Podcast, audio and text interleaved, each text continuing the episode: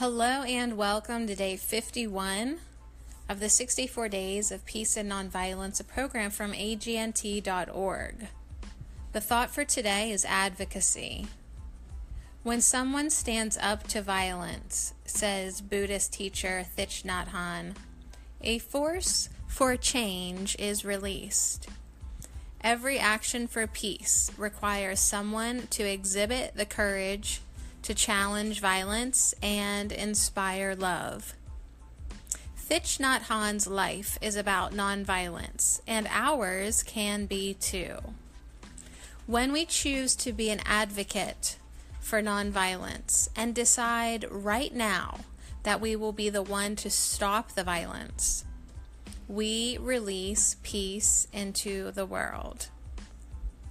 Today, I will be an ally Without blaming or judging others, I will listen from my heart and speak out with love for those who are disrespected, abused, or not listened to.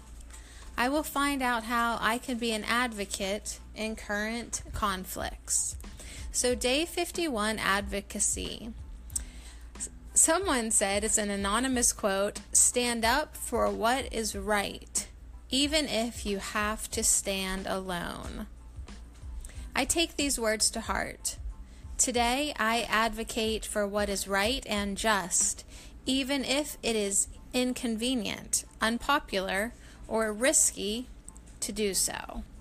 So, the practice today on day 51 is to be an ally without blaming or judging others, listen from your heart, and speak out with love for those who are disrespected, abused, or not listened to.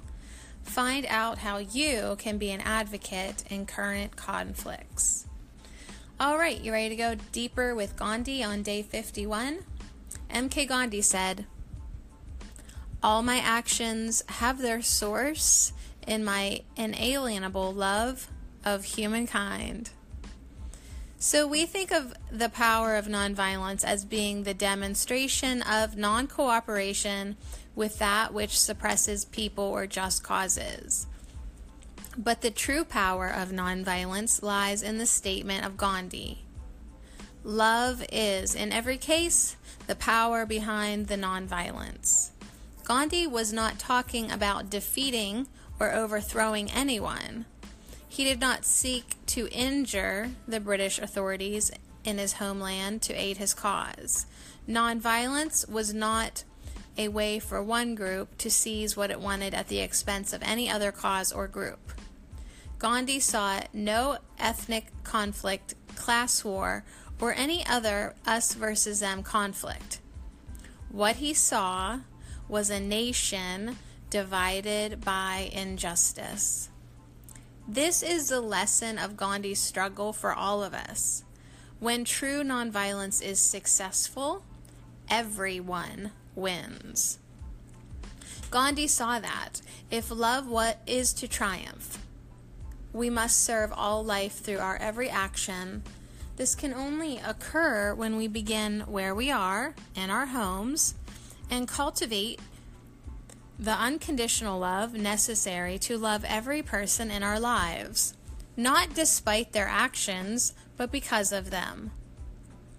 Having done so in our homes, we reach out further and further. At each step, finding love for all those around us. The key here, as it was for Gandhi, is that we love them because all they do which we oppose, not in spite of those things. So, understanding that when they act selfishly or harmfully, they act only out of their own fears and needs. The behavior we most oppose is the very best they can do.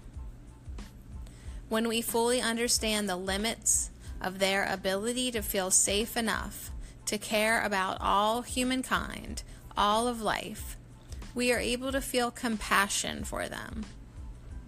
In that compassion, we are able to love them because of their actions, not in spite of them.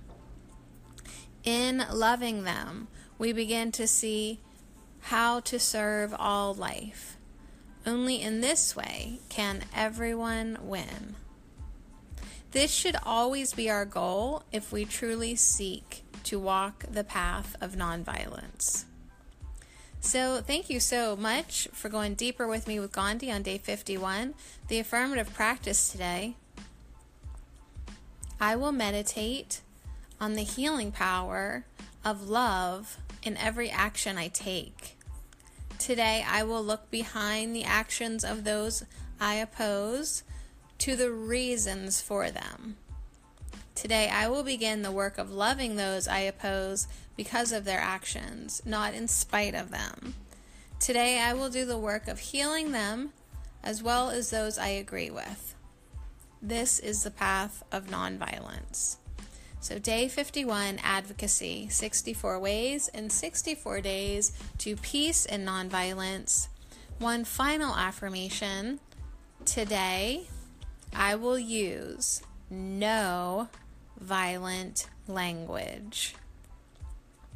So much love to you. Thank you for joining me. I'll see you again tomorrow.